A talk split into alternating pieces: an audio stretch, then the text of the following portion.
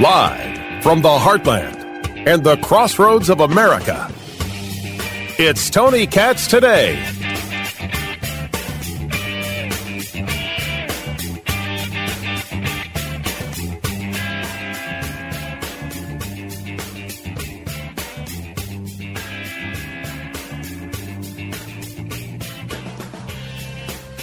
So Elon Musk is going to sue Media Matters. Good. That's exactly what should happen.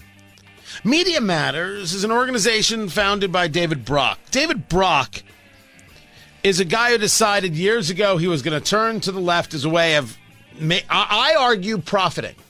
He may actually believe it, but he is amongst the most despicable when it comes to uh, the savagery of destruction of one's enemy. Not disagreement, destruction.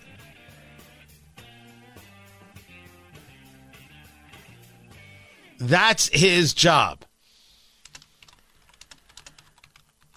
To destroy his political enemies. And of course, his political enemy is Fox News. Tony Katz. Tony Katz today. 833 got Tony. 833 468 8669.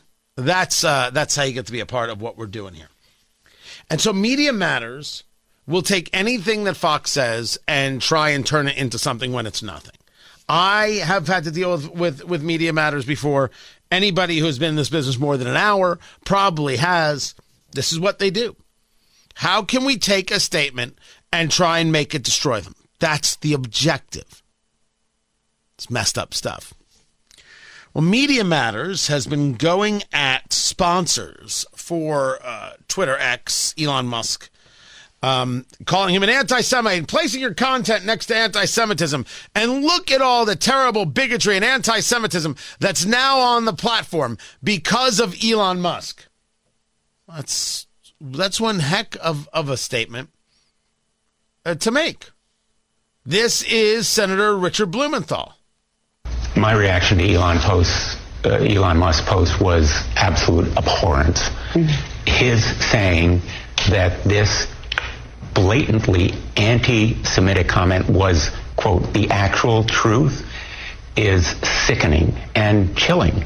And Elon Musk has turned X, formerly known as Twitter, into a cesspool of hate speech and extremist incitement.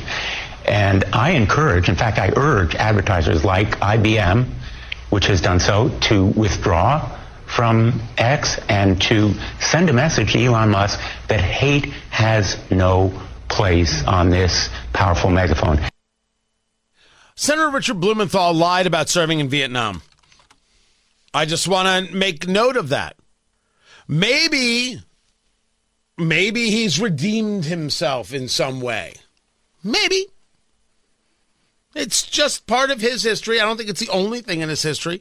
Uh, but um, I, I, think that when a, a, sitting senator who lies about serving, right, that's stolen valor. That's pretty ugly stuff. Um, then advises private companies not to advertise in certain places where he doesn't like the message. That's equally ugly stuff and utilizing the power of elected office to try and move people's political speech I think that might be something we could consider a crime. I, I will leave it to lawyers to figure that one out. What did Elon Musk do? Uh, Elon Musk was wrong. Somebody had tweeted. I still say tweeted. I can't say posted. it, it is what it is.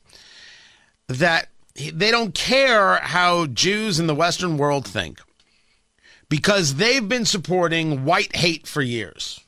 Whoa. No, I have not. And I don't think you have either. But if you were to take a look at the Anti Defamation League and their support of Black Lives Matter, well, okay. They were wrong for supporting Black Lives Matter, which we've said on this show. The Anti Defamation League has failed in epic, epic ways. There is a guy who is a lawyer with one of the big lefty law firms, Perkins Coie, who likes to come at me on social media. It's social media. You turn it off, it stops existing. Um, and he's on the Midwest board for the Anti Defamation League. I'm like, this this is exactly the problem. You're not actually interested in, in in a conversation about anti-Semitism as as it exists and ways to engage combating. You won't even call out Ilhan Omar and Rashida Tlaib. You won't demand not only their censure, their expulsion. You won't even say a bad word. You'll say, "Yeah, but Trump." But Trump. Kiss my butt, Trump. Good lord. That isn't an argument, now is it? But this guy uh, wrote this that Jews have been participating in this anti white hate. And Elon Musk responded with, You have said the truth. Now, he then went on to kind of follow it up and talk about the Anti Defamation League, but that's, that's a little too late. It wasn't the truth, and Elon Musk was wrong, flat out wrong. Wrong as wrong can be. When uh, Richard Blumenthal, a guy who lied about his Vietnam service, wants to call out Elon Musk, but doesn't want to call out Ilhan Omar. I don't know what to do with that. Well, Tony, you want Ilhan Omar removed uh, from from the House of Representatives. Why don't you want Elon Musk removed from Twitter? It doesn't matter if I do or don't. It's his company. What am I going to do? Tell him he can't have his own company? That's some authoritarian stuff there that I'll leave for the political left. And you're like, oh, yeah, they would totally do that. Tell advertisers they shouldn't advertise? Well, I think advertisers should be part of the free speech platform. I think I should be able to say of Elon Musk to Elon Musk, you're wrong. And that he has corrected is at least a step in the right direction. Even though, yes, the initial tweet does create issues. Of course it does. It keeps building this nonsense. What is this idea that somehow the plan of the of Jews is to replace white people in, in America? It so doesn't make any sense to me. I can't even describe it. Is this what they were yelling about in Charlotte? In Charlottesville, Jews will not replace us? I, I still, I never knew what that meant. Are you saying that there's some kind of great plan? Is this what they mean by the great replacement plan? Ever, I don't know if you've ever heard of that before. It's the idea of people being replaced in a big plan to change populations. Dude, I just want to be left alone. I don't know how many Jews I speak for. Maybe a couple, maybe not. All I want to do is be left alone. Not looking to replace you. I don't care about you. I want you to live your life. I want you to be able to do it as you see fit, and I don't want to be bothered, and I'm not going to bother you. Isn't that enough? When did that stop being enough? Well, Media Matters, of course, pounces on this, pounce, seized, whatever you want to call it. Hey, you have a right to talk about it. It was an ugly thing to say, and he was wrong. No, no question. I said it. Wrong. We discussed it last week. But now they're aggressively pushing advertisers not to advertise. And as Elon Musk says it, lying about the company. So he said that he was going to engage a thermonuclear lawsuit. Not sure what a thermonuclear lawsuit is. But here, here was the headline. Here it is thermonuclear lawsuit. The split second court opens on Monday. X Corp will be filing a thermonuclear lawsuit against Media Matters and all those colluded in this fraudulent attack on our company. That they tried to manipulate advertisers and the public. This is exactly what Media Matters does. This is exactly what David Brock has always done. Even Glenn Greenwald, who I disagree with on a multiplicity of things. I think sometimes people forget that Media Matters was created, shaped, and governed for a long time by David Brock, arguably, arguably the single most craven, deceitful, and amoral scumbag DC politics has ever seen. There was no way for anything decent to be spawned from that rotted root. Now, this also goes to a story that Media Matters went about creating accounts to create false impressions for their article. They created three accounts and followed 30 accounts similar to the ones in the article. Then they constantly refreshed the timeline of posts. 50 impressions served against the content in the article out of 5.5 billion served the whole day points to the fact of how efficiently our model avoids content for advertisers. So they're trying to make the point that they tried to do this, but it didn't work in, in how they're trying to manipulate the, the system. So this is what's going on. Now, why does it matter? Two things have to be able to exist in your mind at the same time. Elon Musk can be wrong about a subject, but right in the pursuit of free speech and allowing people to speak freely. two things can be happening at the same time because they are. They are. The fact that I find something ugly and despicable, the fact that I know that a statement like that from Musk makes my life more difficult, that is all true, and it is my job to say so. And so I do. But the idea that I was able to say so is the proof of how well the platform is working. It didn't stop me. When I wanted to talk about the Hunter Biden laptop in the New York Post reporting, that Twitter told me I could not. They said no. So, which one's better? It has to be that the better platform is the one that allows you to engage in a level of redress, allows you to say, that's disgusting. Well, that means it allowed the disgusting thing to be said. Agreed. Absolutely agreed. Do you know when people go out there on social media and they say, I support Donald Trump, other people find that disgusting and don't think it should happen? Did you know that there are people out there and I'm telling you, there are actual individuals out there who will go out there and tell you that Tootsie Rolls are candy and that's good. No, God! No, it's it's true. They'll do that. No, God, please, no! What? No! I'm just saying. No! Would you just listen to me? For, No! Of course they're wrong. It's disgusting. People like Tootsie Rolls? I hate Illinois Nazis. Can we please? We don't have to go that far. But they're allowed to say it. The argument from the left, and we utilize the New York Post story for the example, is that they're not allowed to say it. That cannot be better. It can't be better. If you want to argue that Elon Musk has allowed X to become this cesspool of anti Semitism, I will turn to you, Richard Blumenthal, who lied about his Vietnam service, and I'll say that's exactly what you did to the Democratic Party. Was it California? Carl's running the board today. Carl, look this up. The California Democrats, uh, they, they had a convention and uh, the pro-Palestinian, which is to say pro-Hamas forces, uh, broke in and wouldn't let them continue. The Democratic Party. What was that, Carl?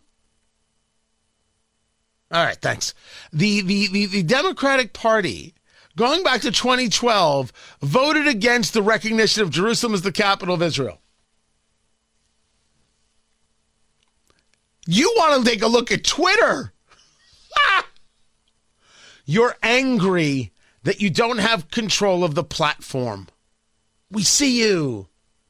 And it's not that you and I agree with everything that gets said. You and I might agree that something gets said is, is rather awful.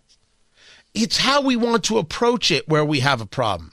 Because you believe it should be approached by limiting ability to speak. I don't believe that. By the way, here's the story Politico has it. Thank you, Carl. Well done. California Democratic Party chair vows consequences for pro Palestinian uh, protesters that forced an early halt to meetings the night before. Any delegates who actively participated in or aided the furtherance of those activities or events in violation of our party's code of conduct will be held accountable. oh. Lousy with Jew haters is the whole party. But you realize this is more than an anti Semitism conversation. And I again state that I think Elon Musk was wrong. It's not that I think he 100% was wrong. Wrong. It's that the answer for being wrong for them is annihilation. If that's the case, why is Ilhan Omar, Rashida Tlaib, and Andre Carson, and Ocasio Cortez, and Ayanna Pressley, and Jamal Bowman still in the House of Representatives? It goes back to something I shared before from uh, from Sean Davis, over at the Federalist. It's about hierarchy. I think that's a really well said way uh, to to put it, uh, and and I might utilize it. I might come up with something a little more in in my uh, vernacular. Doesn't matter what they're doing; it only matters what you're doing. I mean, it's very 1984. Doesn't matter what we do; it only matters what you do. You're the enemy. You're the problem. You're the threat. You see, if if, when when uh, Rashida Tlaib posts that from the river to the sea is a call to freedom when it's actually called to genocide on social media, that's fine. When Elon Musk does it, it's the end of civilization. What is the difference between the two things, by the way, you might ask? Why am I more upset with one than the other? Well, uh, Elon Musk was not calling for genocide. And Rashida Tlaib has a long history of her hatred of Jews and her wanting to annihilate Israel that Elon Musk doesn't have. So that does come into play. Remember, the argument is not about the things said. It's about how they believe the response should go. And they believe the response should be the annihilation of the people who disagree with them. They claim to be on the side of decency, yet they hide and they protect the people who are engaged in the thing they claim other people are engaged in, in this case, the anti Semitism. So, yes, Twitter gets to stay, X, whatever we want to call it. Yes, Elon Musk was wrong, and I was able to say so here, and I could say so on social media, and that makes the platform better than anything the left has run. I'm Tony Katz.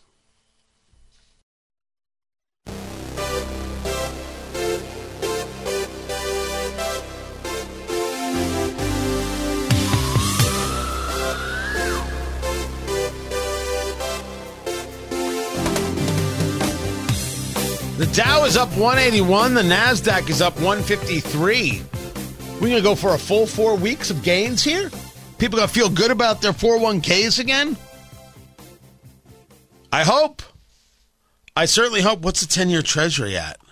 I haven't, I haven't checked that out. Tony Katz. Tony Katz today. What's going on, everybody? Find it all at tonykatz.com. Uh, 4.415. That was a pretty big drop just a just a second ago. I mean, I shouldn't say a big drop, but a, a nice enough drop. Um, okay, this is bringing mortgage rates down, which means we should see, as we've discussed, more houses selling over the last over this week, uh, last week, this week, and maybe next week as the rates stay down. This is, I'll take this. I will take this. Now, it doesn't change the inflationary pressures that are out there. It doesn't change where holiday sales, I think, are going to be at at all. I, I don't see good things on that horizon. More than happy to be wrong. I'm just saying that uh, it doesn't look good. And then I'll get into the whole firing of Sam Altman from OpenAI. This story is nuts. Nuts and how it affects us because there's a there's a big way it affects all of us. But everybody is talking about the new Argentinian president. Javier, is it Malay or Malay? M E L E I, 53, former economist uh, and uh, television pundit, who's absolutely a, a ball of fire. Uh, lots and lots of personality. They they compare him to Trump. Uh, they call him a radical libertarian. That's how the Washington Post describes him. Got 56% of the vote.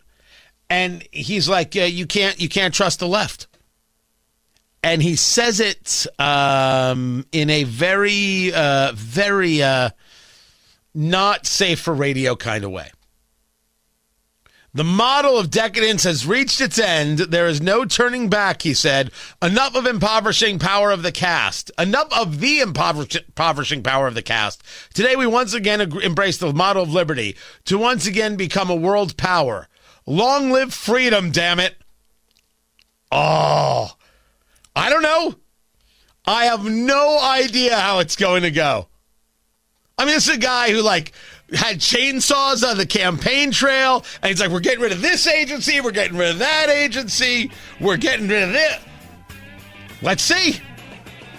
Let's see if Argentina, which has its history, can maybe lead the way in South America to a capitalist and rational renaissance. Let's see if that then permeates This is Tony Katz today.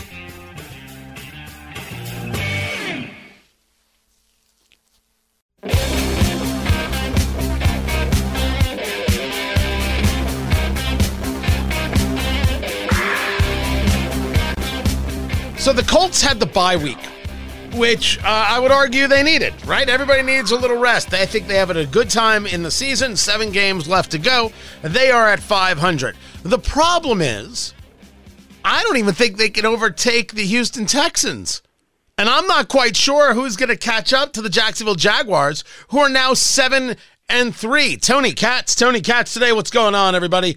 Find everything I do at TonyKatz.com. JMV joins us right now. He is the voice of sports in Indiana. 93.5, 107.5, The Fan. Uh, the Jaguars, uh, they they beat the snot out of the Titans. They beat the yeah. stupid nonsense snot out of the Titans, and never mind the fact that it's clear that Tennessee has no secondary. Um, it is it is showing that Trevor Lawrence can play. It's showing that they've got an offense that works. It's showing that Doug Pederson knows how to coach and took a team that was in total disarray from the Urban Meyer days, which weren't very long, but were still problematic, and turned it into a fighting machine. Uh, the the Jaguars are the class of the AFC South, and it, I would argue that the Colts are nowhere near that point yet. Oh, yeah, Tony, we talked about this last week too. There's not a lot of opportunity, I don't think, for the Colts to punch their ticket to the postseason. But what they have done, at least at five and five right now, coming out of this bye week, is they're in the hunt. You have a reason for us to pay attention each and every week. Now, if they stumble against the team they shouldn't stumble against, then that does disappear. But this is one of the, the older cliches in the NFL that really wears everybody out. But it really is week to week here with the Colts. It's week to week in terms of what you're doing with your team, uh, what your team can do at home, for example, against Tampa. And then you know, you let everybody else and let everything else play out because some crazy stuff has and will happen. You look at Joe Burrow going down in Cincinnati. You know, now that's a game in December in which you look at the Colts being even more competitive in because logically it's going to be Jake Browning that's going to be good to go there. So things can change, but as far as looking at the Colts being in an ideal position to end up going to the postseason – we don't have that right now. And you're right about two things. Jacksonville certainly, you know, they got a little, uh, they got off the snide last week. They they looked bad against San Fran. Uh, looked much better, obviously, yesterday. And then Houston. Houston survived three interceptions from C.J. Stroud and got over yesterday as well. So against Arizona, it's going to be tough to get over those two teams. But it is a week to week thing where you play it out, see what happens, and that's where we are with this Colts team right now. By the way, CJ Stroud looking a heck of a lot better than Bryce Young right now. And you don't know if that's Bryce Young still learning his way or that's Frank Reich really does not provide what is necessary to be a head coach in this league. Yeah, and also there's a question. Some would tell you that Frank Reich wanted CJ Stroud, but ownership in Carolina wanted Bryce Young. So that's already getting off to a bad start. And then to have a bad team like this, I'm not suggesting that Frank Reich needs a pass because I think it's clear to me that he's going to be done after one season in Carolina. But people will tell you that he wanted Stroud, didn't really want Young, and they got Bryce Young instead of Stroud, and we've seen how that's worked out so far. But I think it's also clear that Carolina's going to be looking for a new coach after the season, and Frank Reich is going to be one and done in Charlotte, Tony. I mean that this all leads to the idea of where in the world does development actually take place in the NFL? And you take a look at a guy like Trevor Lawrence, and you realize that even with the different coaches, he was given a chance to grow. Anthony Richardson, when he's healthy next year, you got to hope he's given a chance to grow uh, for for the Indianapolis Colts. You need a couple years to build yourself in the league. I mean, sometimes you get a Brock Purdy, but that's rare, rare, rare stuff. Yeah.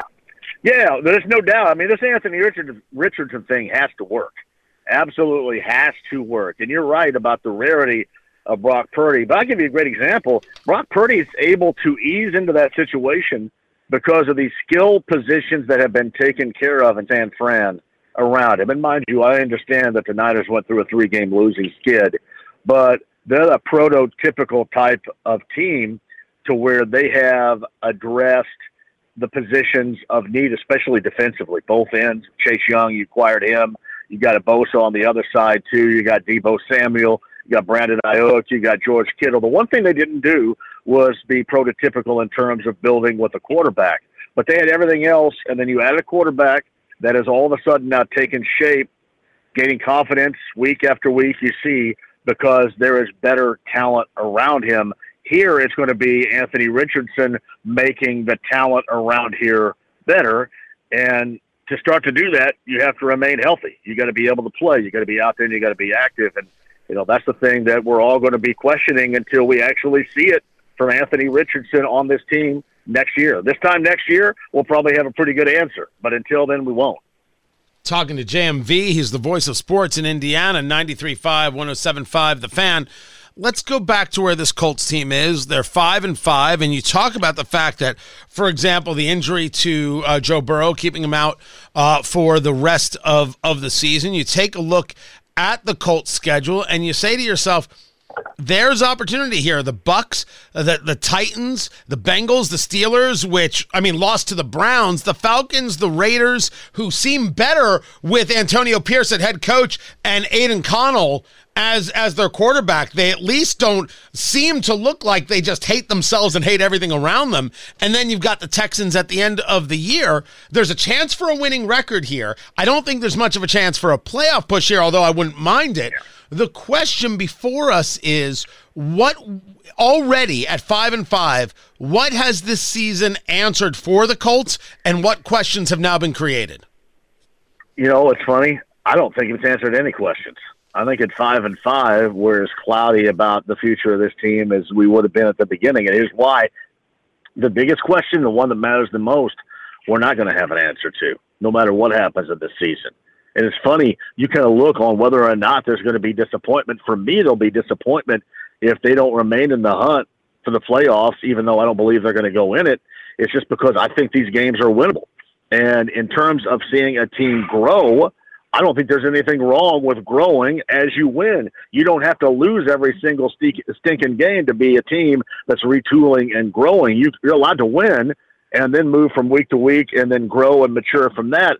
The problem is we're not going to have any answers for what is most important, and that is the quarterback right here. Zero answers whatsoever until, as I mentioned, coming up this time next year.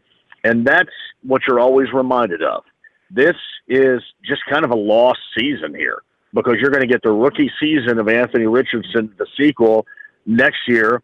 Um, I don't look at it in terms of, you know, how they say it's just kind of like a, a, a gravy type of year uh, in time for Thanksgiving here. It's just gravy because you know what, nobody counted on you being here, and people suggested you weren't going to be here, and you're bad, and you're better than you are, and that's okay. But you're not going to find the ultimate answers that you really need to know regarding the offense and at quarterback. But I will suggest while you're here, go ahead and win those games that are winnable. I don't want to hear about any entertaining losses or any garbage like that. If you're there and you're better, then win these games. And really, Tony, that's what I expect against Tampa coming up on Sunday. You look forward to a game against Tennessee again. I look to that. I mean, further down, you mentioned some of the teams they're going to play in a schedule that remains that is incredibly winnable. So even though it doesn't have much bearing on the future, I don't think you can still kind of live in the moment, in the present, and give the fan base around here something to be happy about, something to be proud of, something to be surprised about, given the circumstances of this year so far, Tony. But the one thing we can agree on is that Shane Steichen has proven himself to be a coach worth having. Yeah, I don't think there's any doubt about that. Does he need to manage a little bit better? Yes, and I think that starts. I think that starts with not always acting like you're the smartest dude in the room. You know what I mean? I, I mean, I thought that some of these play calls, you know, and, and the way that he handled, for example, spots against Mike Garrett in that Cleveland game where, you know, you're you're absolutely trying to outthink somebody else. I think there are oftentimes answers in the NFL in which that you and I know, along with the head coach, and you go ahead and go with that. I don't think you have to outthink everybody. So, yeah, decision making is what I call it. You know, feel for certain circumstances. As a rookie, you know that has to get better. But I think the nuts and the bolts of what he has what he can put together offensively. Um, and then we'll see what happens defensively if Gus Bradley is here or they go out and try to find somebody else in the off season. Um, I think that he is certainly a good choice for this team as head coach, and he's shown that in his rookie season. Let's move away from the Colts. Let's move over to the Pacers. The loss to the Magic, 128 a 116. I'll keep saying it, man. Defensively, this team gives up a tremendous amount of points. Second in the central standings at seven and five. I'm not discussing worry or panic or anything uh, like that. Uh, I am saying that when you take a look, people want to point to exactly the kind of season that Halliburton's having. I'm not opposed uh, to to that. I all the respect in in the dang world, and and people really dig him. Fans seem to dig him. I, I, I like that there doesn't seem to be much defense on this team uh, there, JMV. Tell me I'm wrong. Tony, last night was a joke. Their defense most often has been a joke. And that's that's the, the cut and the dry. It doesn't matter what month, what day, what hour we're talking about in an NBA season. Last night, I'm sorry, cannot happen at home. It's happened once already in Boston and we gave them a pass early in the season, and Boston's really good and all that. But last night at Gainbridge Fieldhouse, you have your first sellout of the season.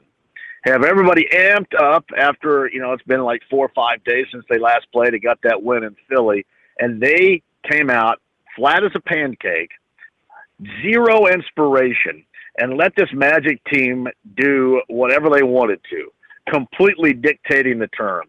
I thought last night – the effort was a joke, especially defensively. And you're absolutely right. You have to improve a little bit. You can be fantastic offensively, and that's great, but you have to be able to get some stops. And this team has been unable more times than not to do just that.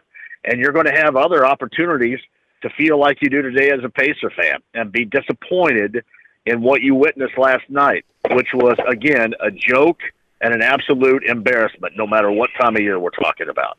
So this brings us to this, you know, how does this season look? How do they correct this issue? And and uh, if you're Coach Carlisle, how do you correct this this lack of defense problem? I I don't know if they have the bodies to do it. We talk about all this depth this team has. Um, they don't have anything depth wise defensively, and I think the problem is the starters that they have are the ones that are the major issues right now. I mean, the starters that they have are, are the problems, the ones that can't play defense. As much as I really like Tyrese Halliburton, he is part of the issue right now because he can't guard the guy opposite of him.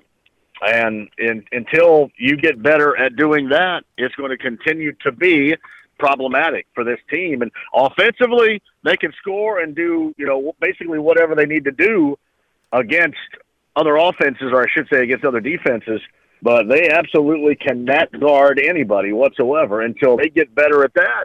Then you're going to have games like this, and you're going to make progress, but you're not going to make the amount of progress which is necessary because there's going to be a point in the season, Tony, to where it's going to come down to getting a stop here or there, getting a, getting a fourth quarter stop. And this team has all too familiarly not been able to get that done. And that has been problematic, and yeah, I but- think will continue to be. And you ask about Rick Carlisle with answers? I, I don't think he has any. I don't think they have any answers right now regarding that.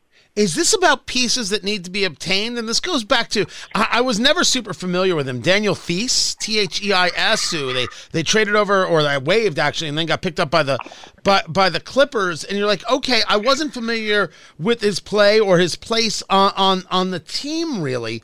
But then you're like, is is our problem we don't have uh, some big body guys who can just intimidate the crap out of somebody else? We're all based on the speed and and the finesse. Is it the way the team is set up in, in general?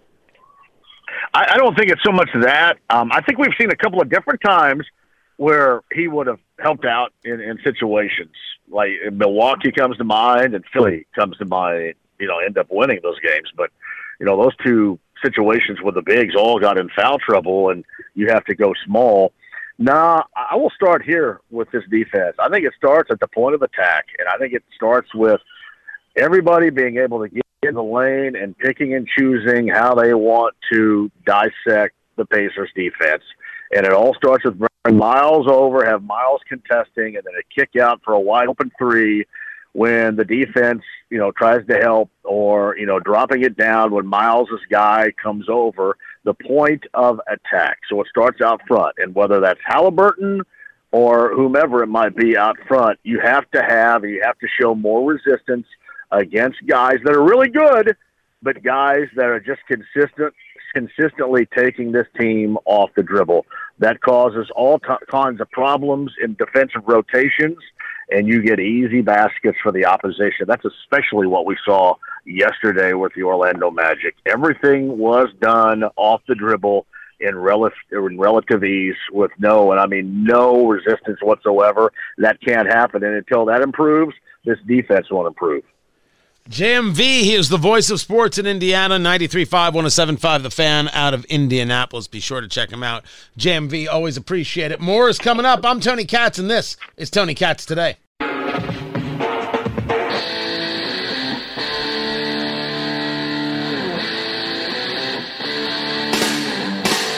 University of Michigan spends $18 million a year on its DEI staff which is a huge amount of money to say, see, we're really nice. Please don't hate us.